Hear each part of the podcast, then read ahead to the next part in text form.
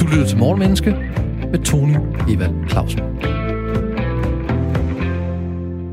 På den yderste dag er kærlighed det eneste, der betyder noget. Jeg har stor kærlighed til mennesker, vores adfærd og gedin videnskab om mennesker. Velkommen til Morgenmenneske, hvor vi sammen går på kærlig opdagelse i mennesker og adfærd, og vi tager udgangspunkt i et aktuelt emne.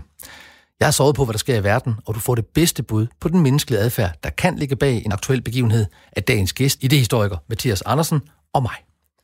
Ambitionen i Morgenmenneske, det er at gøre både os selv og dig klogere på mennesker og adfærd fra morgenstunden eller på podcast, hvor du så i øvrigt kan høre alle Morgenmenneske-programmerne helt tilbage til den 29. juni, og det kan du gøre på den, den app, vi har, der hedder Radio 4-appen, eller der, hvor du henter dine podcasts.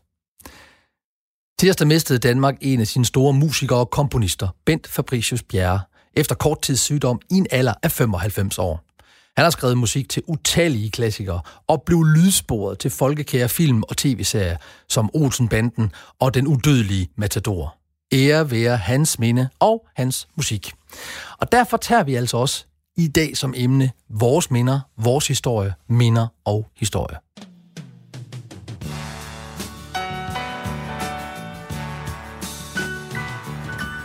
Jeg husker tydeligt, at jeg lå under sofabordet, og jeg hørte musikken fra Matador som ganske ung.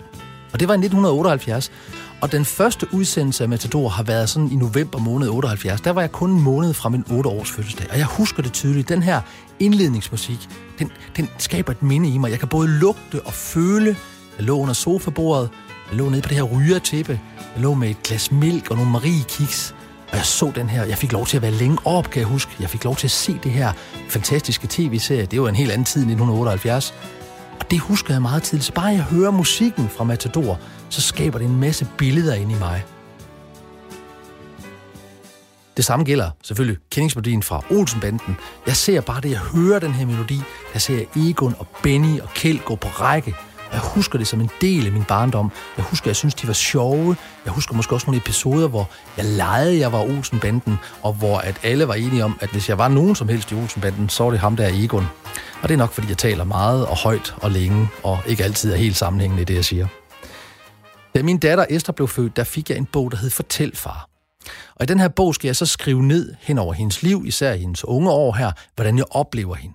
Det, da jeg så åbnede den, tænkte jeg, det vil jeg lige gøre, så kunne jeg se, at den er rimelig besværlig at udfylde. Jeg skal virkelig tage mig sammen for at få udfyldt alle de spørgsmål, der bliver stillet.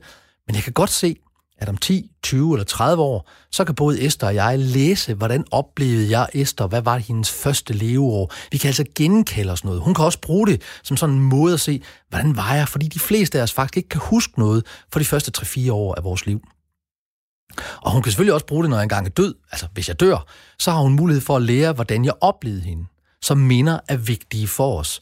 Det brammer vores identitet, og hvem vi er, og hvad vi er. Og derfor vil jeg gå på sådan en opdagelsesrejse med dig, kære lytter, ind i, hvad hukommelse er, og hvad minder er.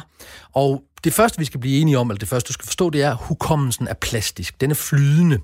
Det er en kreativ del med måden, vi genkalder det på. Det er ikke bare sådan noget, vi lige gør, og den er aldrig fotografisk. Og der er især tre ting, der påvirker vores hukommelse. Det er, at vi oplever noget er relevant i forhold til vores liv. Det er, at der er følelser i det, positive eller negative. Jo større følelser der er, jo bedre kan vi genkalde det, eller vi kan i hvert fald tro, vi genkalder det, men det kommer vi tilbage til.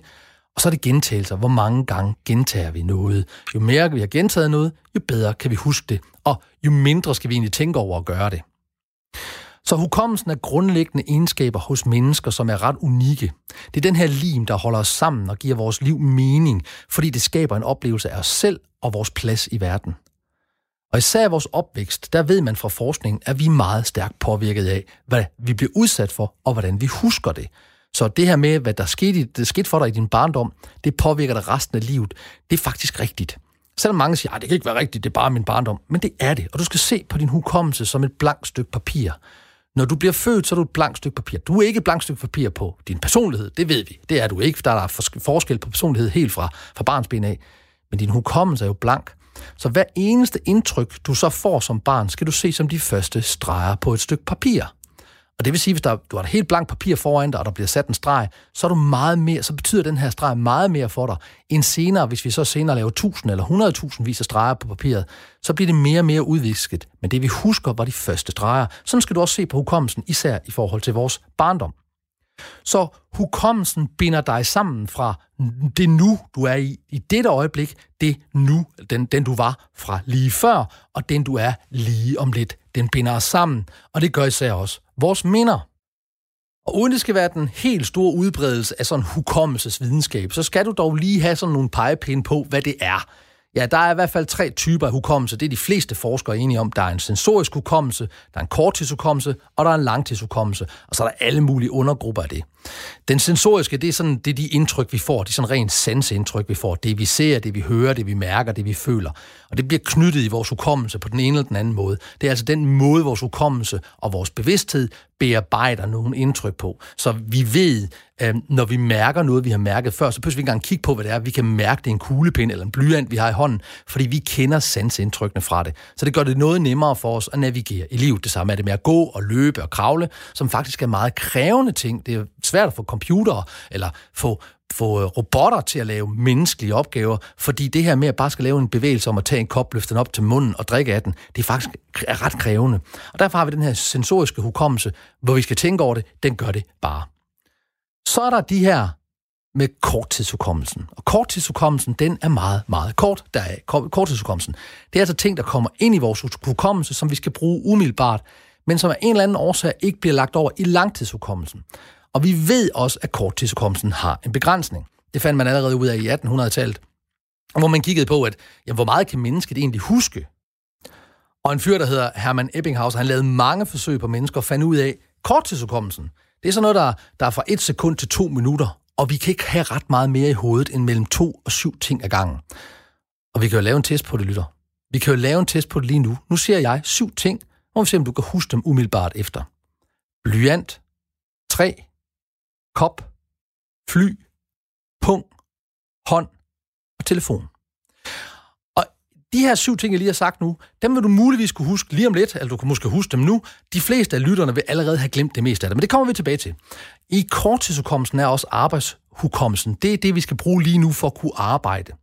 Og det vil sige, det er altså både noget, øh, noget vi gør bevidst, og noget, vi gør ubevidst, fordi vi skal bruge noget information til at fungere i verden. Og der er et samarbejde mellem det, som opleves som korttidshukommelsen, og så det, der er langtidshukommelsen. Hvis korttidshukommelsen sådan har sin egen bevidsthed, fordi det kan vi godt snakke om en gang imellem, det er ligesom om, den har sin egen bevidsthed, den bestemmer nu, hvad der er vigtigt at huske, og så ligger den det, den synes, der er vigtigt at huske over i langtidshukommelsen. Jeg ved godt, det lyder som om, vi taler om en person, sådan en, der sætter og, og, og, og, og styrer et filsystem, men det, det er den bedste måde at beskrive, hvad vi tror, at korttidshukommelsen gør. Det, den oplever, er relevant, eller det, der oplever, den har mange følelser for, eller det, som er blevet gentaget mange gange, det bliver nemmere tilgængeligt, når det kommer over i langtidshukommelsen, og derfor bliver det lagt over. Det bliver lagt over den her langtidshukommelse. Så der er sådan et samarbejde i mellem langtids- og korttidshukommelsen, som man kan kalde vores opmærksomhedscenter, vores bevidsthedsfunktion, eller det, der styrer vores bevidsthed. Det sted fra, hvor vores bevidste handlinger udgår. Det er naturligvis også det sted fra, nogle af vores ubevidste handlinger udgår. Men det, det kan man ikke rigtig, man kan ikke rigtig finde ud af det, fordi de er jo under bevidstheden, de er underbevidste, og derfor kan vi ikke rigtig se, hvad er det, underbevidstheden gør. Vi ved, der er noget, der hedder underbevidstheden. Vi kan måle, at der er noget, der hedder hukommelse, vi ikke kan huske, vi husker, men vi bare gør. Men man kan ikke rigtig beskrive, hvordan det er. Så nu snakker vi altså om bevidste handlinger, bevidste tanker og bevidste ord. Hov forresten, kan du huske de syv ting fra før? Sandsynligvis ikke. Du kan måske huske det første eller det sidste, men det i midten vil typisk være blødet ud for dig. Det er blyant, tre, kop, fly, pung, hånd og telefon. Hvis vi skal have dem over i langtidshukommelsen, de her syv ting, og skal huske dem, og uden at det her skal være et kursus i memoteknikker, så skal vi altså pare vores korttidshukommelse, de syv ting, jeg lige har sagt, med noget over i langtidshukommelsen.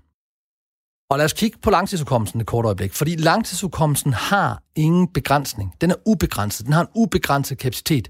Og jeg vil gerne give dig et par eksempler på, hvordan man kan øve sig op til at kunne huske noget. Sådan fuldstændig vilde ting. Der er en fyr, der hedder Shaman, øh, Suresh Shaman. Han har kunne genkalde sig, og hold nu fast, 70.030 decimaler i den korrekte rækkefølge. Altså 70.030 decimaler af pi kunne han genkalde sig med ganske korte pauser på 17 timer og 14 minutter. Så 70.000 decimaler på pi kunne han huske, og det, det lyder jo helt ufatteligt, han kunne det, men det kunne han. Eller Alex Mullen i 2016, der på en time lærte at kunne huske rækkefølgen på 3029 tilfældige numre, men han kunne huske præcis, hvordan de kom i hvilken rækkefølge. Så der er noget, der tyder på, at vi mennesker har en ubegrænset kapacitet. Og de her to mennesker, jeg lige snakkede om før, de kan ikke huske de her 70.000 decimaler eller 3.000 tal. Det kan de ikke huske i deres korttidsudkommelsen. Det er fordi, de har nogle memoteknikker, der gør, at de ligger det over i langtidshukommelsen øjeblikkeligt, når de ser de her tal, eller når de skal genkalde sig den. Og det kan alle lære. Jeg har, jeg har undervist også i hukommelsesteknikker, og jeg har mødt flere, der sådan siger, at jeg kan ikke huske noget, og jeg kan ikke huske fra mit hoved til min hals, og jeg har sågar også mødt nogen, der har fået hjerneskader af ulykker osv., der påstår, at jeg kan ikke lære at huske noget. Men jeg har endnu til gode at møde nogen, der ikke inden for et kvarter kan lære at huske 20 ting forfra og bagfra. Det tager cirka et kvarter, så kan de huske en liste med 20 tilfældige ting forfra og bagfra. Så det alle, stort set alle, kan optrænes til at bruge deres hukommelse, hvis de gider. Men der er noget, der tyder på, at der er jo sådan, hvis man har en, en, en, en ulykke, eller man får en eller anden fysisk lidelse, så kan man godt lide hukommelsestab eller amnesi. Og, og der, der har du sådan to versioner. Nogen, der har Øh, en, en normal langtidshukommelse, men har mistet deres korttidshukommelse. De kan simpelthen ikke huske, hvad der skete inden for kort tid. Så går der noget tid, så kan de godt huske det, men de kan ikke huske, hvad der sker for dem i øjeblikket. Og du har også den omvendte, hvor korttidshukommelsen er fuldstændig intakt, og langtidshukommelsen er væk. De kan ikke huske, hvor de kom fra, de kan ikke huske, hvad de hedder, de kan ikke huske noget som helst. Så der er altså en forbindelse mellem korttids- og langtidshukommelsen. Og de her mennesker, der lider af hukommelsestab, de er typisk dybt frustrerede. Og det er det jo, fordi en del af den måde, vi oplever os selv på, det er, hvad vi kan huske om os selv. Du har Morgenmenneske på Radio 4 i dine ører alle hverdage i sommeren. Kan du høre os tage et aktuelt emne op og kigge på, hvad det kan lære os om menneskelig adfærd om os selv. Du skulle gerne blive klogere, efter du har lyttet til Morgenmenneske, enten her om morgenen eller på vores podcast. Dagens emne er vores minder og vores historie, fordi at Bent Fabricius Bjerre i tirsdags sov ind for sidste gang. Hans musik og hans kompositioner er gjort udødelige, og han vil huskes og mindes lang, lang tid efter sin død. Og det er derfor, vi blandt andet taler om minder og historie. Også fordi, at noget af hans musik jo skaber nogle minder hos langt de fleste voksne i Danmark, fordi vi har alle sammen været i berøring med det. Og vi talte om langtids- og op mod korttidshukommelsen, og hvordan de her ting, de arbejder sammen. Så korttidshukommelsen ligger noget over i langtidshukommelsen, men det, det gør den ud fra nogle ting, vi ikke helt forstår. Vi ved, det har noget med, hvor relevant det føles, hvor mange følelser vi har i det, og hvor meget vi gentager. Og langtidshukommelsen er så delt op i det, vi kan kalde en eksplicit, altså en konkret hukommelse, og en implicit, altså sådan en overført hukommelse, hvor vi tolker på den. Og jeg skal spare dig for de helt store udredninger her. Jeg vil dog fortælle dig, at der, hvor minderne ligger, det er nede i den eksplicite hukommelse. Det er der, jeg gemmer fakta og begivenheder, og det er opdelt i en sematisk, altså hvor vi deler ting op i grupper, hvor vi forsøger at, gøre, at skabe mening i dem, og så, er det op, og så har det en episodisk, øh, en episodisk del også, og den episodiske del, minderne ligger i. Og den episodiske hukommelse kan bedst beskrives som en hukommelse for personlige hændelser. Det er en slags selvbiografisk i hukommelse. Minder påvirker nemlig vores adfærd. Det farver vores humør. Og det gør os i stand til at relatere til andre. Og det er vigtige byggesten i den måde, vi ser vores identitet på. Nu kan vi bare se det her med Matador-kendingsmelodien. Den skaber nogle billeder i mig, min identitet, i trygt hjem under et sofabord med nogle kiks og noget mælk. Det skaber nogle lugte, nogle følelser, skaber noget ind i mig. Så erindringer og minder er en bestemt form for hukommelse, som altså betyder, at jeg kan huske, og jeg kan faktisk også genopleve personlige oplevelser og sætte dem ind i sådan et livshistorisk sammenhæng. Og det er altså en kendetegn ved erindringer og minder. Det er en form for genoplevelse. Vi genoplever det. Når vi erindrer en hændelse, så genoplever vi det i vores bevidsthed, hvad der engang skete, eller i hvert fald vi genoplever det, vi oplever, der engang skete. Det kan jo komme med vilje, når vi helt bevidst kigger på genstande eller billeder, eller i situationer, som vi har været i, for ligesom at genopleve situationen. Det kan også nogle gange komme, hvor vi bliver mindet om noget, der er sket i vores fortid, som vi havde glemt alt om. Og for, øh, for en 8-10 år siden, der var jeg ude og holde et foredrag. Og under en pause i det her foredrag, så kom en af deltagerne op og sagde til mig, sig mig lige en gang, øh, er du ikke ham der, Tony? Fordi det blev jeg kaldt, da jeg var ung, fordi de kunne ikke stave dengang, at jeg var ung. Jeg hedder jo Tony, men jeg blev kaldt Tony. Er du ikke ham der, Tony fra Viborg som vi drillede, fordi han var så nem at gøre hissig, og han var så nem at gøre vred, så fik vi ham til at gøre alle de her vilde ting, fordi vi bare skulle drille ham lidt. Og på et splitsekund, så gik jeg fra at være 42 år til at være 8 år. Han skulle bare minde mig om dengang, jeg var dreng, og gerne ville lege med de store drenge, men de drillede mig, og jeg blev vildt hissig, og blev, fordi jeg er meget temperamentsfuld, og de syntes, det var så sjovt, og de grinede af mig. Lige pludselig stod jeg der under det her foredrag, og var en 8-årig dreng tilbage på Viborg der bare så gerne ville lege med de store drenge på den 12, 13, 14 år, men de gad jo selvfølgelig ikke lege med mig. Og sådan, sådan en genoplevelse er jo sådan, man kan, det er jo ikke et traume på den måde, men jeg skulle sådan set tage mig sammen for ligesom at komme tilbage og blive mit 42-årige jeg, fordi jeg ganske kort var tilbage og bare var 8 år. Men, men den, den her oplevelse af at pludselig være at det tilbage og genopleve de følelser og lugte og sanseindtryk, vi havde, da det skete, når vi mindes noget, sådan gør vi ikke, når vi husker faktuelle ting. Altså, medmindre du har et voldsomt nært forhold til Paris, så hvis jeg spørger dig, hvad for et land ligger Paris i, så vil du sandsynligvis ikke få de samme minder. Det er muligt, du vil få minder om Paris. Eller hvis jeg spørger dig, hvad hedder hovedstaden i Malaysia, hvis du ikke har noget forhold til det, og du kan genkalde dig, at hovedstaden i Malaysia hedder Kuala Lumpur, så vil du sandsynligvis heller ikke få sådan en genoplevelse. Så minder er en særlig bevidsthedstilstand, hvor vi mentalt faktisk overskrider tiden. Vi overskrider tid. Vi kan sådan set rejse i tiden i vores minder. Og det tror man faktisk, at det er noget, der er helt specielt menneskeligt. Vi kan ikke se det. Nu kan vi jo af gode grunde ikke interviewe dyr, men der er noget, der tyder på, at dyr godt kan genkalde sig noget, der er sket tidligere i deres liv, og de kan også lære noget. Og der er også, de reagerer også følelsesmæssigt på, på positive og negative stimuli, hvis de kommer fra fortiden. Men det her med, at man kan rejse i tid, jeg hører kendingsmelodien til Matador. Jeg er tilbage i min forældres hus 1978 under sofabordet. Mælk Marie-kiks. Jeg gør Marie-kiksen blød ned i mælken. Jeg spiser de her lækre, søde Marie-kiks. Og min mor og far spørger mig, om jeg har det godt. Og jeg ser den her tv-serie, jeg ikke forstår. Jeg er der i det øjeblik. Måske er du der også sammen med mig.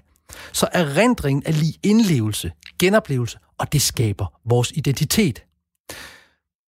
Og det her med, at vi genoplever noget, det er aldrig lige med, at vi husker det præcis, som det udspillede sig på trods af, at vi faktisk kan have nogle meget gode minder og nogle meget, altså meget klare minder om noget, så er i en vid udstrækning vores, vores minder og vores genkaldelse af episoder, det er i vid udstrækning konstruktioner. Noget, som vi, noget, som vi konstruerer i øjeblikket, farvet af vores nuværende situation, og de fortolkninger, som vi i dag lægger i fortiden.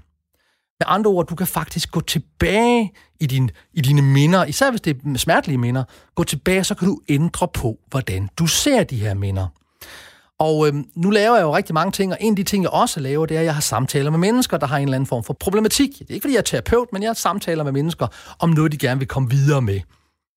Og der havde jeg en voksen kvinde, jeg havde en samtale med, som fortalte mig, at hendes hukommelse kunne hun huske, at hendes mor, der havde været psykisk ustabil, da hun var omkring fem år, forsøgte at begå selvmord. Og det her var et stort problem for hende. Hun selv fået børn, og hun havde den her oplevelse af, at min mor forsøgte at begå selvmord. Jeg måtte gå ind til naboen og få dem til at ringe efter ambulancen, og hun kunne fortælle meget levende om, hvordan at hun var kommet ind i det her soveværelse, hvor moren lå på sengen. Der var masser af piller, som øh, tomme pille, hvad ved jeg, som moren havde spist, og moren havde et billede af datteren, altså af den kvinde, jeg talte med, på sit bryst. Og hun kan huske tydeligt, hvordan moren lå på den her borger, da ambulancefolkene bar hende ud af soveværelset. Hvordan moren lå sådan fuldstændig livløs, men holdte, holdte et billede af hende i hånden. Og det var meget smertefuldt for hende, fordi den lille pige, den femårige pige, havde jo en forståelse af, mor vil væk, for mor vil ikke være mor for mig, fordi jeg er et dårligt barn. Ja, jeg bliver sådan helt ked af det, når jeg står og fortæller om det nu. Men det er jo den måde, en femårig forstår verden på. Nemlig, jamen, hvis min mor vil dø, så må det være, fordi jeg har gjort noget forkert. Så må det være, fordi jeg ikke er god. Og det har simpelthen jagtet hende siden, da hendes mor, selvom hun havde haft store psykiske problemer inden sit selvmordsforsøg, at hendes mor ville væk fra hende. Men da hun gik tilbage i den, og vi så kiggede på den her episode, hvor hun stod i det her rum, i det her soveværelse og kiggede på sin mor, og så spurgte den voksne kvinde, hvordan hun nu aftolkede det, så kom der en helt anden historie frem. Nemlig, nu ved jeg jo, hvor svært min mor havde det. Jeg ved jo, at min mor ikke følte, hun var en god mor. Jeg ved jo, at min mor sandsynligvis lagde billedet af mig på sit hjerte og holdt det i hånden, fordi hun elskede mig, og hun syntes, hun var så dårlig en mor, at jeg var bedre. Jeg var bedre. Det var en bedre situation for mig, hvis hun ikke var der. Nu er det jo ikke sikkert, det var det, der skete, men det skete noget inde i den her kvinde, der gjorde, at hun blev forløst fra den, fordi hun gik tilbage til et smertefuldt minde. Men hun kiggede på det, ikke med en femårig øjne, fordi det er det, man gør, hvis vi bare kigger tilbage på det med en femårig barneoplevelsen, den oplevelse, vi havde dengang, men kommer tilbage til det og ser det som voksne mennesker, så kan vi ofte ændre hele måden, vi ser på situationen på, især hvis det er smerteligt. Nemlig, at jeg, jeg kan også gå tilbage til dem, der drillede mig og kastede sten efter mig og fik mig til at blive hissig og sige, jamen, hvad, hvor, hvor, hvor glade har de været? De så jo bare en, en lille dreng, der helt vildt gerne ville være, ville lege med den store dreng, og, og så var det bare mega sjovt, at han blev hissig og, og begyndte at græde og hisse sig op og alt det, han nu gjorde. Så jeg kan få et helt andet forhold til min fortid, når jeg går tilbage til smertelige minder, eller ting, jeg ikke brød mig om i min, i min hukommelse, og så kigger på dem med øjnene, jeg har i dag. Du har Morgenmenneske på Radio 4 i dine ører. Alle hverdage i sommeren kan du høre os tage et aktuelt emne op og kigge på, hvad det kan lære os om menneskelig adfærd og om os selv. Tirsdag døde den folkekære komponist og musiker Bent Fabricius Bjerre. 95 år gammel. Alle danskere, uanset alder, vil have eller komme til at møde hans musik eller hans kompositioner fra film og tv-serier på et eller andet tidspunkt. Og vi i Morgenmenneske sender kærlige tanker til hans efterladte og til hans musik, der vækker minder for mig, og derfor er dagens emne vores minder, vores historie. Og når vi nu er i gang med det her med minder og historier, kan vi så stole på det, vi husker? Ja, det er ret vigtigt, og det starter jeg også med at sige, hukommelse er på ingen måde fotografisk. Vi husker aldrig en begivenhed præcis, som den foregik. Det vi husker er snarere lige med sådan en slags montage. Det er konstrueret af mange forskellige dele, hvor noget rent faktisk er sket, men noget andet er noget, vi selv har lagt ind i det. Noget, vi har konstrueret bagefter. Og det gør vi, fordi vores hjerne har det meget svært med tomrum, eller med noget, vi ikke kan huske. Så hvis vi ikke kan huske noget, så konstruerer hjernen automatisk og uden for vores bevidsthed simpelthen nogle falske hukommelser, eller bygger noget til. Og det sker selvfølgelig alt sammen ubevidst.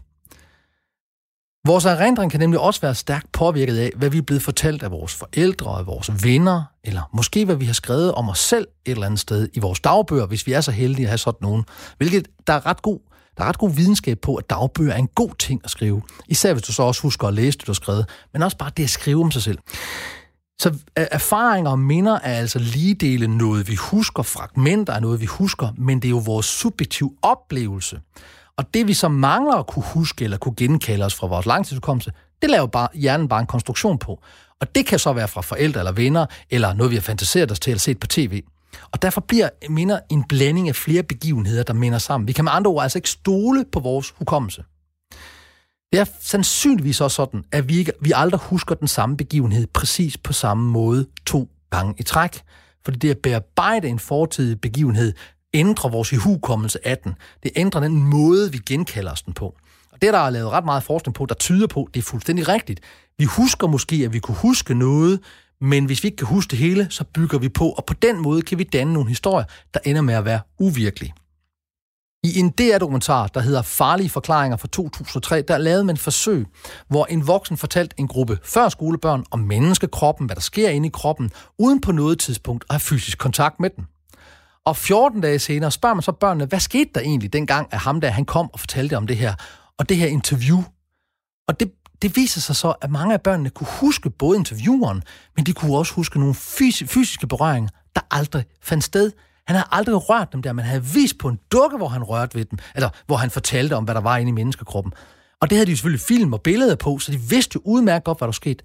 Men før skolebørnenes genkaldelse var, at han rent faktisk havde haft fysisk berøring med dem. Og ikke noget seksuelt, de, de kunne bare huske dem. Så rørte han mig ved maven, og så rørte han mig ved hånden. Men det gjorde han ikke. Det var en falsk hukommelse. Vi kan ikke stole på vores hukommelse, men vi formes af de minder, vi har, og den måde, vi genkalder os på. Og noget tyder på, at vi kan bryde negative mønstre i vores adfærd, når vi aktivt beskriver vores fortid. Psykologen Jordan Peterson har lavet en hel side om det, der hedder selfauthoring.com, eller selvbiografi.com, hvor han siger, jamen en af de ting, du kan gøre, det er ved at beskrive din fortid for dig selv. Så ved du, hvem du er, så kan du også bedre finde ud af, hvor du vil hen, og hvordan du er kommet dertil, hvor du er nu. Og det at beskrive din fortid hjælper dig til bedre at kunne bryde negative ting, og bedre få en større forståelse af, hvorfor er det menneske er i dag. Og øh, det koster så penge, skal jeg huske at sige. Det koster omkring 15 dollars for at deltage i det her. Men, men pointen her er, at der er rigtig meget forskning, der tyder på, at det at beskrive sin fortid, beskrive sin nutid og beskrive sin fremtid, gør, at vi bliver mere effektive. Altså forstået på den måde, at vi bruger mindre tid på noget, der koster energi. Hvis du ikke vil bruge 15 dollars på det, så kan du også hente gratis på min hjemmeside menneskekenderen.dk under livshistorie, så du skriver menneskekenderen.dk, livshistorie, og så kan du hente det, jeg kalder en livshistorie, der minder lidt om det, hvor man kan beskrive sine tanker om sig selv og sin fortid for bedre at forstå, hvor man er i dag. Imens vi sender kærlige tanker til Bent Fabricius Bjerre, og de minder hans musik skabt hos nogle af os, så skal vi også minde os om, at der ligger en gave til os i at mindes og beskrive fortiden. også selvom det kan opleves som negativt umiddelbart. Fordi en konkret beskrivelse hjælper til at gøre det ubevidste bevidst, og så bliver du opmærksom, til stede og bevidst. Og vi skal være bevidste om, at vi også skal gøre plads til nyhederne. De kommer her. Du lytter til Morgenmenneske med Tony Evald Clausen. Hen over sommeren kan du hver morgen gøre dig selv klogere på menneskelig adfærd. Du skal bare sørge for at tænde for din radio mellem kl. 6 og kl. 7 alle hverdage helt frem til den 7. august. Eller du kan hente alle vores programmer tilbage til den 29. juni som podcast, der hvor du henter din podcast, eller på Radio 4-appen. Morgenmenneske tager udgangspunkt i et aktuelt emne og giver dig et bud på, hvad nyhederne kan fortælle os om mennesker. Og dagens emne er vores minder og vores historie, da komponisten og musikeren Bent Fabricius Bjerre tirsdag afgik ved døden, 95 år gammel. Og til at give dig og mig og os en vink på det emne, har jeg dagens gæst med på en linje, Mathias Andersen, idehistoriker og chefkonsulent ved DTU Vindenergi. Hej Mathias. Hej Tony. Hvordan husker og ser du øh, Bent Fabricius Bjerre? Jamen, altså nu vil jeg undlade at begynde at synge, men må ikke de fleste først og fremmest husker ham fra, som den, der lagde melodi til, øh, til Matador og til Olsenbanden og andre. Men, men lidt bredere, så tror jeg, som, de, som folk er flest, så er jeg jo ikke Ben Fabricius Bjerre specialist, men han har jo været sådan en figur i det danske offentlige kulturliv, i tv, og udover at man kender ham for de her melodier, så har, han, så har man sikkert set ham sidde i diverse shows og, og tale. Mm. Øhm, og så er han jo en mand, der har levet et, øh, et fuldt liv. Øhm, nu er jeg jo, som alle andre sikkert sidder og læst lidt, øh, lidt øh, nekrologer og mindeord over ham. Øh, så han, han, han var en mand, der tilbage i 1950 startede øh, pladeselskabet og musikudgivelsesselskabet Metronomer. Han var også en, en geschæftig øh, businessman på den måde, og han, nogen kender ham også som Ben Fabric, der senere lavede sådan moderne musik, ikke? Mm. Så på den måde fagner han jo virkelig. Øhm, men han er i høj grad, øh, hvad skal man sige, øh, monopolfjernsynet og den der samlende danske øh, tone til, øh, til en del, stor del af dansk kulturliv. Og, og så synes jeg, at det der også er særligt ved ham, når man sådan sidder og kigger i går, så tænker jeg, at der er nok mange, der har det der, man tænker, sikkert liv er levet. Man mm. må kunne øh, 95 år gammel har oplevet alt, det har været frisk til det sidste. Der, der hvor man kunne have lægge sig tilbage med et smil på læben og sige, jeg har levet et godt liv. Det tror jeg vil være den tanke, mange af os får.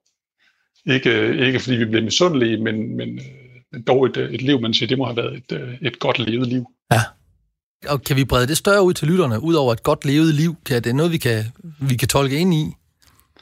Jamen altså man kan sige, det er jo, det er jo meget svært, når vi kigger på det, hvad, hvad, hvad er et godt liv? Og mm. det har der jo været forskellige bud på øh, gennem historien, og hvad vil det sige at leve et godt liv som menneske? Øh, går du tilbage langt tilbage i historien, så, så var der jo det om, at en menneske ligesom skulle, et godt liv var at leve i overensstemmelse med menneskets natur, og tilbage i antikken, der var det at stræbe mod øh, det gode, som var i, i samfundslivet, i politikken, det skønne, altså i kunstnerne, eller det sande, altså det at få indsigt øh, i naturen. Og der kan man sige, det har jo det har ændret sig i dag. I dag mener vi nok ikke, at man nødvendigvis skal have indsigt i det gode, sande og skønne for at leve et godt liv. Men vi har nok en forestilling om, at man skal leve et, hvad skal man sige, leve et autentisk liv. Hvad er et autentisk liv, Mathias Andersen? Det vil jeg gerne høre. Jeg, jeg, jeg, spejler mig lige i det øjeblik fra nu af, og indtil du er færdig med at tale i, om jeg har et autentisk liv. Så bring it on, brother. Ja, og der er jo, der er jo forskellige bud på det. Altså, til at starte med kan man sige, hvis man kan snakke om et autentisk liv, så kan man også snakke om et uautentisk liv. Øh, og først og fremmest tror jeg, man kan sige, det er at tale om et autentisk liv, er nok en, en moderne opfindelse. Okay. Øh, I den forstand, at det kun er en 200-250 år gammel max. øhm, og egentlig også senere. Men, men hvor, hvor, hvis du går tilbage til grækerne, som vi ofte ender hos som idehistorikere, så, så var han med det med det gode og det sande og det skønne, og så så man på, levede man et, et liv som et, som et det politiske væsen, man var, eller levede man et kontemplativt liv, hvor man skuede det sande. Det har vi ikke i dag. Jeg tror, i dag der måles det autentiske ofte op imod en selv. Altså, da Nietzsche proklamerede, at Gud var død, og var der det, jeg følte af forfærdelighed, så blev det, at vi ligesom ofte selv blev målestokken. Har jeg levet i overensstemmelse med det, jeg egentlig gerne ville? Mm. Øh, har jeg en eller anden passion, jeg ikke fik udlevet? Øhm, og der kan man sige, hvis man tager, lad os tage eksemplet Mathias Andersen her, ikke mig selv. Altså jeg er offentlig ansat tøffer, som bor i forstad i et parcelhus med to børn og en kone. Og hvis jeg tog min situationskritiske hat på, så vil jeg sikkert kunne sige, at der må simpelthen være en person derinde, jeg har gemt og glemt. Øh, jeg lever ikke, jeg har et eller andet, som jeg i virkeligheden virkelig gerne vil, for det kan da ikke være målet med menneskelivet, at man skal være offentlig ansat med to børn og en kone og leve i et parcelhus, og have en, en, øh, en stationcar.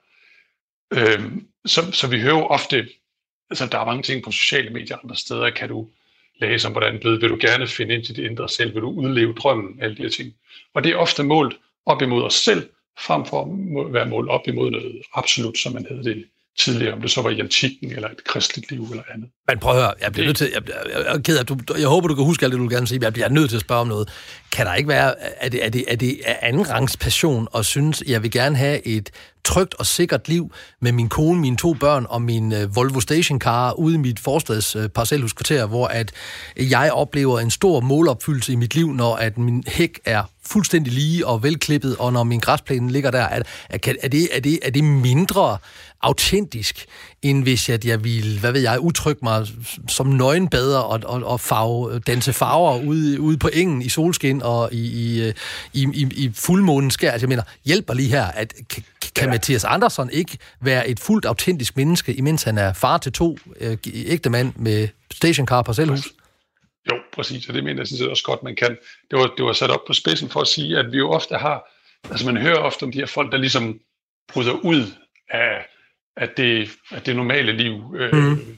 En eller anden person, der har arbejdet på kontor, så finder det ud til, at de vil gerne leve som fritidsstykker, eller som fotograf, mm. eller åbne en tebutik. Og der kan man sige, der, det er jo det der med, det er forskellen om, det er sådan set, hvis, hvis det du laver nu, hvis det er det du gerne vil, så er det sådan set fint. Så kan civilisationskritikken og noget af den komme ind og sige, at det er bare fordi, du er blevet ligesom, øh, kultiveret eller, eller hvad hedder sådan noget, manipuleret ind i gerne vil leve et, øh, et borgerligt liv og bare konsumere alt det, som, øh, som industrien sender i hovedet på dig. Men det er en anden diskussion.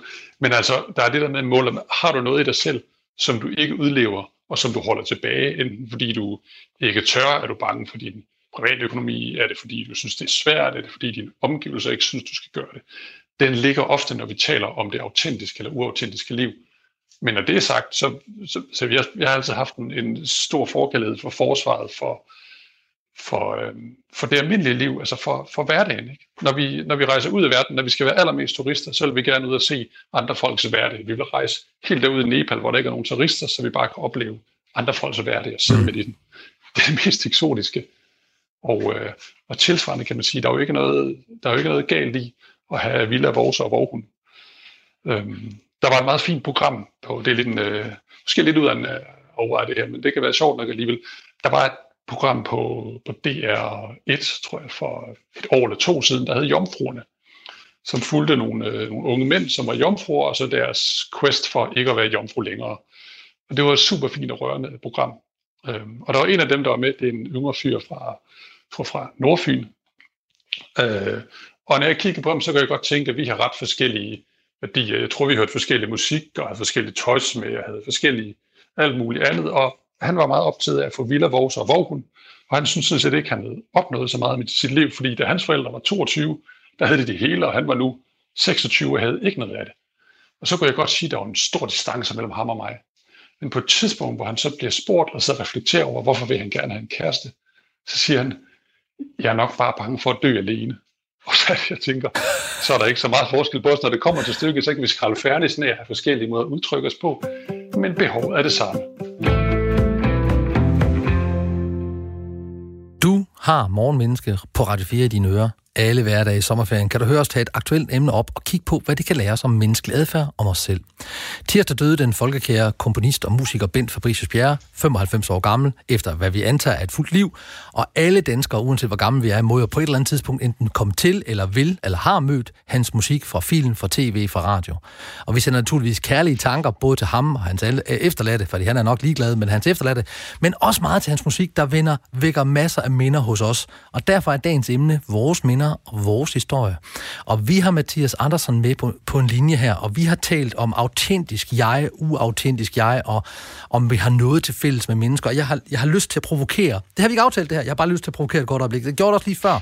Men jeg, jeg, jeg møder nemlig ofte den her idé om, at det der forstadsliv, du sådan i tale satte, at det er mindre er troværdigt end sådan et bohemliv, hvor vi udlever, hvor jeg rejser ned og rejser op og ned af, af, af hvad ved jeg, af alberne, eller jeg, jeg tager til Indien og realiserer mig selv, eller sådan noget.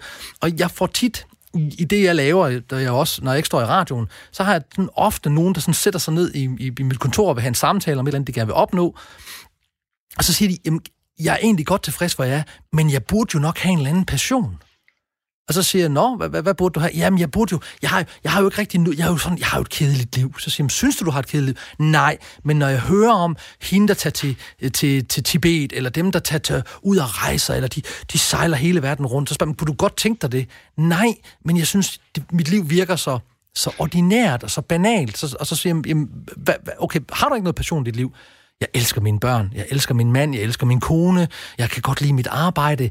Jeg, måske har de sådan et helt regulært arbejde, der er ikke noget særligt i. Jeg synes, det giver, giver god mening. Og jeg kan rent faktisk godt lide, når at græsplænen er slået på den her måde, og når at, at, at, at hækken står fuldstændig snorlig over med naboen.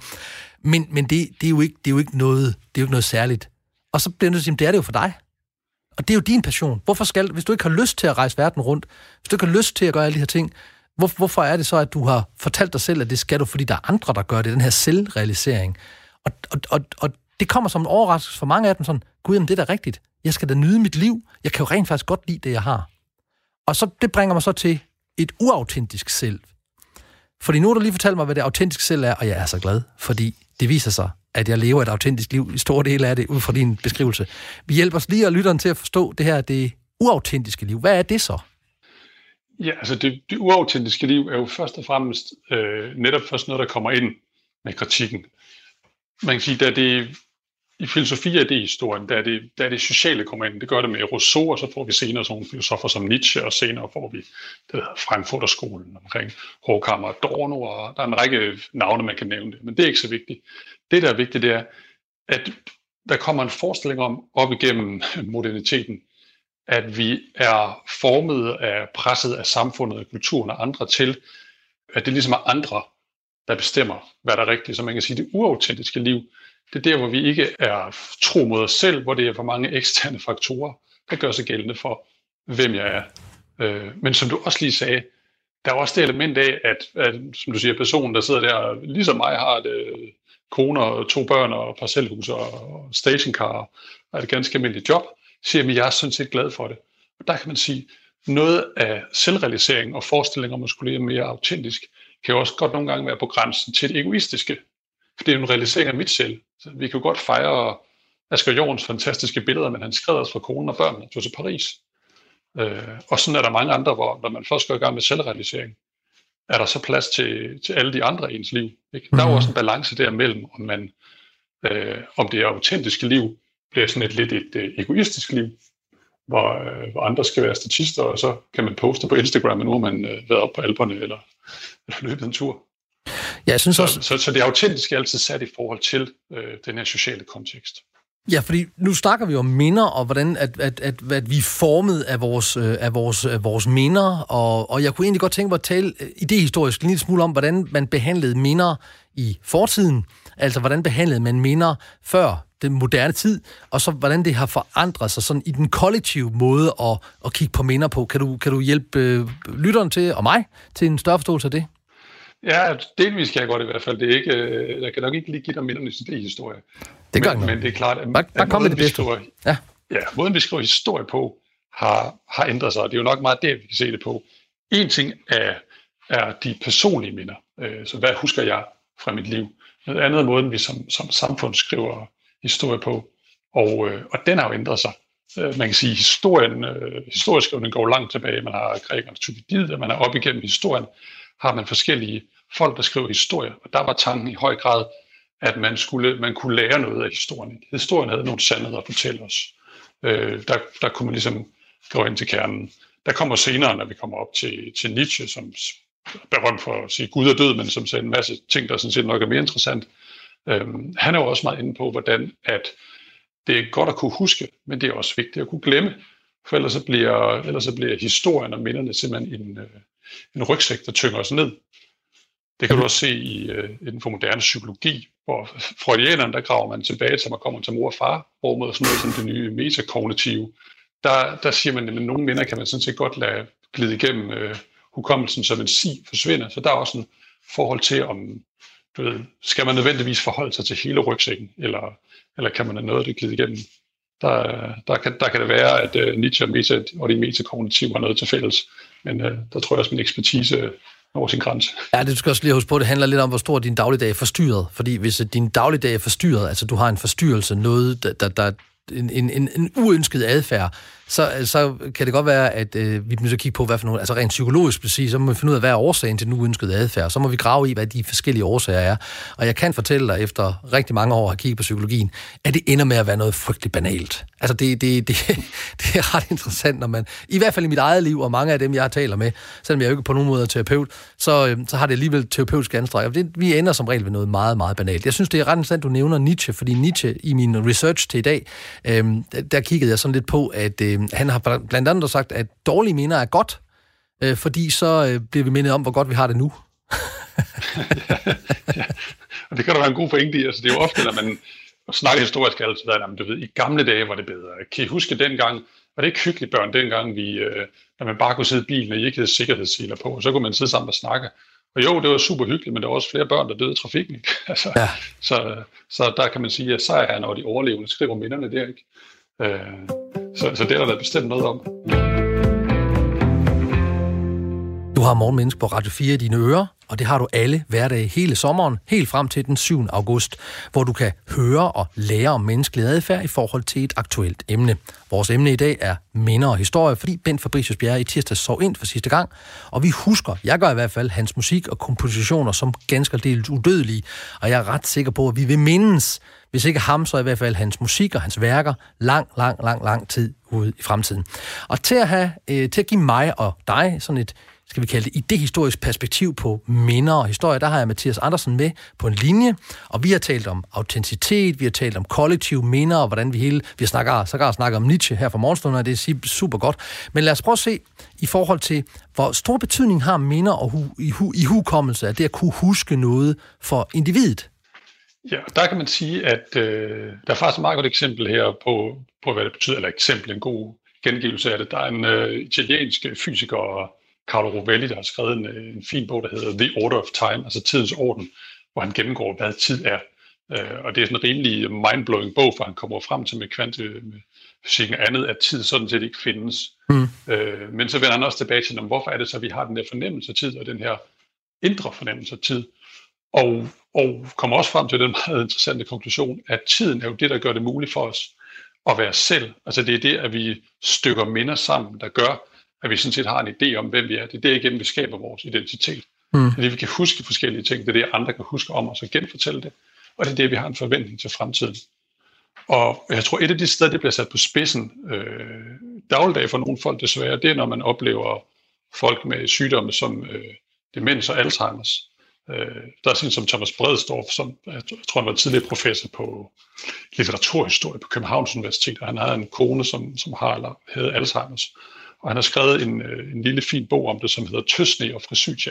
Øh, jeg har ikke læst bogen, men jeg har fået øh, hørt øh, diskussioner af den og, og brudstykker. Og der har han det der fine eksempel, hvor han siger, øh, hvis, jeg, hvis jeg husker korrekt, at udfordringen, når du er sammen med en, der har demens, det er, at du skal acceptere, at nuet alt der er, for om 10 minutter, så kan det ikke huske, at du har snakket sammen.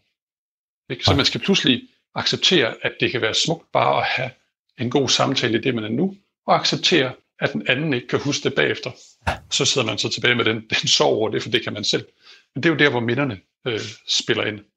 Øhm, noget andet er, at du, man også har det her med, at folk i typisk i de situationer begynder ligesom at, eller nogen sig længere og længere tilbage i deres minder, altså nutiden af, hvad der skete for 5-10 år siden er blurry, men man kan godt huske, hvad der skete mm. for 40 år siden. Og det er jo det der, han har med, at det er som tøsne, der langsomt, øh, minderne langsomt øh, forsvinder. Så der, der har minder og hukommelse en enormt vigtig betydning for, øh, hvem vi er. Og når vi kigger på det, hvad tror du så har størst betydning? De positive eller de negative genkaldelser? Ja, altså der, der, der må jeg sige, der, der er meget good as yours. Øh, så det kommer vel også land på, hvordan man går til det. Mm. Jeg tror jeg, hvis vi vender tilbage til vores, øh, til vores hovedperson i dag, Ben Fabricius Bjerre, så når man læser om ham, så var han, så var han kendetegnet ved sådan en vis lethed. Altså han var god til at komme over det skidte og ligesom tage, tage det gode med. Mm. Og det vil også det vil evnen til at kunne lade noget af det trælse falde væk, som, som kendetegner den her lethed på jord. Øhm, jeg mener, der er lavet studier, der viser, at folk, der er, er glade og smiler mere andet, de har en god chance for at leve længere. Ikke? Men, øh, men samtidig ved vi også, at der er kommet meget god kunst og andet ud af, af utrolig dårlige minder. Så, så vi er nok nødt til at have lidt af hvert, for at øh, der kommer noget dynamik i samfundet. Altså, jeg læste selvfølgelig noget om ham, øh, da han lige var, var, var død, og der havde han selv beskrevet sin barndom som mindre end lykkelig, hvor hans forældre, især hans far, ikke rigtig kunne acceptere, at han, øh, at han var musiker. De ville gerne have, at han blev akademiker. Øh, jeg så gar læst, at han havde snydt med at få sin, sin, sin storesøster til at skrive under på nogle papirer, der hen i skolen, så det så ud som om, han, han var syg, men han tog hen og øvede sig på at spille klaver. Og han fortalte også, at det, om, det, om det var hans første eller andet ægteskab, kan jeg ikke huske, jeg tror, det var hans første ægteskab, der var, øh, var konens, altså hans, hans udkårnes familie meget lidt glad for, at han var musiker, så derfor blev han salgschef i et øh, musikforlag, fordi ja. det lød bedre at sige, at svigersønnen var salgschef, end, øh, end var noget andet. Men, men, det, men han er jo i hvert fald, i, i min, jeg kender ham jo ikke, og har aldrig mødt ham, men, men når jeg lige umiddelbart ser på ham, så ser jeg jo også sådan et mundret, ydmygt, beskeden menneske, der, øh, der hyggede sig og, øh, og havde det sjovt. Og øh, han, jeg kan huske, jeg har hørt en historie, hvor han fortalte, at han stod på tankstationen, så kom der en hel flok øh, meget unge børn, om det var børnehavebørn eller det var førsteklassebørn, det vidste han ikke. Men øh, de kunne genkende ham og sagde, du er kendt, og han stod der, ja, jeg er lidt kendt. Ja, det er da dig, der er mærsk, er det ikke? Og det, det, det, grinte, han, det grinte han meget øh, hjerteligt over, at, at, at, at han stod der og tænkte, de ved, hvem jeg er, og så troede de, han var en helt anden, end han i virkeligheden var. Men man kan også sige, for lige at gå en full circle og på det, vi har snakket om i dag, så præcis, hvis Ben Bericius Bjerre nu bare havde, var vedblevet med at være salgschef, så kunne vi i dag godt have sagt, at så havde han levet et uautentisk liv, for det han i virkeligheden gerne ville, det var at være musiker. Mm. Men han endte med at være salgschef.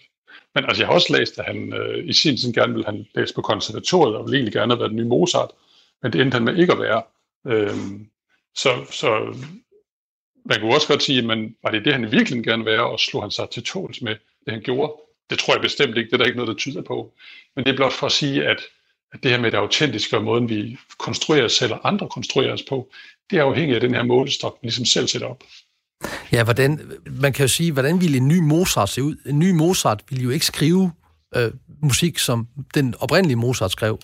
Altså man kan, er det nye Mozart at få en melodi, som klinger igennem generationer, altså Matador, Olsenbanden og andre, eller øh, hvad var den hed, den der Alley Cat, tror jeg den hed, ja, præcis, øhm, ja. som, som stadigvæk bliver brugt i dag, sådan, hvad er det, 40-50 år senere. Øhm, det er jo ja. også en slags Mozart. Men, men det, det, er jo, det er jo en god, det er jo, det er jo en, en god pointe, det her. Hvornår er vi autentiske? Altså, hvornår er det vores oprigtige ønsker om et eller andet? Og hvornår er det noget, vi synes, at andre har påduttet os, at du burde egentlig gøre det her, fordi du har talent for det? Ja, hvornår er det en, hvornår er det en uh, midtvejskrise? Ej, nu skal jeg, jeg skulle nødt til at bestige bjerg, ikke? Uh, jeg har ikke noget, noget i mit liv. Uh, man kan også sige, hvornår sætter man målstokken for det der indre ønske? Altså, min kone, da hun var i 4. klasse, der skrev hun, hun gerne ville være brudepige eller et eller andet, ikke? Altså, var det det, hun skulle have forfulgt? Det er der, det er der mm. ingen, der vil sige i dag. Så hvornår, igen, hvornår sætter vi den der målestok for, hvad er den der tabte drøm, som vi ikke har samlet op? Ja. Øh, og, og i mange tilfælde må man også sige, at der er måske ikke nogen takdrøm. Øh, man er glad for det liv, man har. Øh, der er en, øh, Maria, et eller andet, som var med i en af de første X-Factor, eller et af de tidligere programmer. Hun sang en sang på et tidspunkt, hvor omkvædet går sådan, at uh, I may not go down in history. Altså, jeg, bliver, jeg er ikke en, der bliver husket i historien, men jeg bliver husket i mine børns øjne. Og det er jo et meget godt billede på, hvor, hvor mange af os er i dag, hvor, hvor metafysikken, øh, det, det overjordiske er gået fra at være noget, når man bliver husket i historien, øh, leve efterliv til at have gode minder hos vores øh, børn og nærmeste.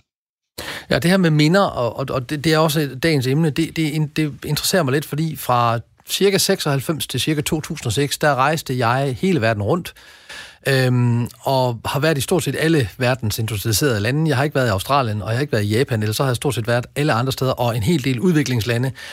Og øh, jeg rejste omkring 160 dage om året, fra 96 til 2006. Og øhm, jeg kan ikke huske noget. Altså, jeg har været de mest fantastiske steder, øh, men det, jeg kan huske, det er lufthavne, som ligner hinanden i hele verden. Det er hotelværelser, som ligner hinanden i hele verden. Det er restauranter, som ligner hinanden i hele verden. Øh, og så er det mødelokaler, som ligner hinanden i hele verden. Og det, det er en af de fortrydelser, jeg har, det var, at jeg, ikke, jeg, jeg levede ikke. Jeg gik ikke ud og levede. Øhm, og, og jeg bestemte mig for, at jeg sad i Rom og for 32. gang eller sådan noget, og ikke havde set noget, at jeg ville blive der hen over weekenden, og så ville jeg gå ind og se det sextinske kapel, Og, øh, og det ville være dumt ikke at gøre det, fordi det, det er jo sådan et af verdens vidunder, hvad vil jeg, og vi skulle ind og se Leonardo da Vinci's malerier og alle de her ting. Ja. Og det, der slår mig, da jeg går ud derfra, efter at have set det, oplevet det, det var, at det eneste, jeg kan huske derindefra, det var, det lugtede muggent. Og det andet, der slog mig, det var, at, at oplevelsen var ikke særlig berigende, for jeg havde ikke nogen at dele det med. Ja, og det tror jeg, der gør sig gældende. Man, man, kan, man kan spørge, er der noget af det, der sker i dag, når man har behov for, øh, lige så snart man har lavet et eller andet, så har man behov for at smide det ud på sociale medier, ikke? har man behov for at dele det med nogen for, hvad det er der, ikke? Altså, mm. øh, jeg tror i dag, at vi går lidt den anden vej, hvor man nogle gange siger, husk nu bare at sidde i det og nyde det, frem for at øh, skulle dele det der. Men, men du har jo ret i, at minder er jo også ofte noget, vi skaber øh, kollektivt. Mathias Andersen, det har været en fornøjelse at have dig med hele ugen. Tak for indsatsen og inputtet. Det har også været en fornøjelse herfra. Tak fordi jeg måtte være med, Tone. Du var så velkommen. Jeg håber, vi kan møde hinanden igen i en anden anledning, eller måske i et andet program. Således formidlet og forhåbentlig beriget, det var dagens morgenmenneske. Sammen gik vi på kærlig opdagelse i mennesker og deres adfærd med udgangspunkt i et aktuelt emne. Vi laver en ny og kærlig version af morgenmenneske igen i morgen tidlig. Jeg hedder Tony Vær Clausen, og det har jeg store planer om stadigvæk at hedde i morgen. Velmødt. Programmet blev produceret af Pibesovs Productions til Radio 4.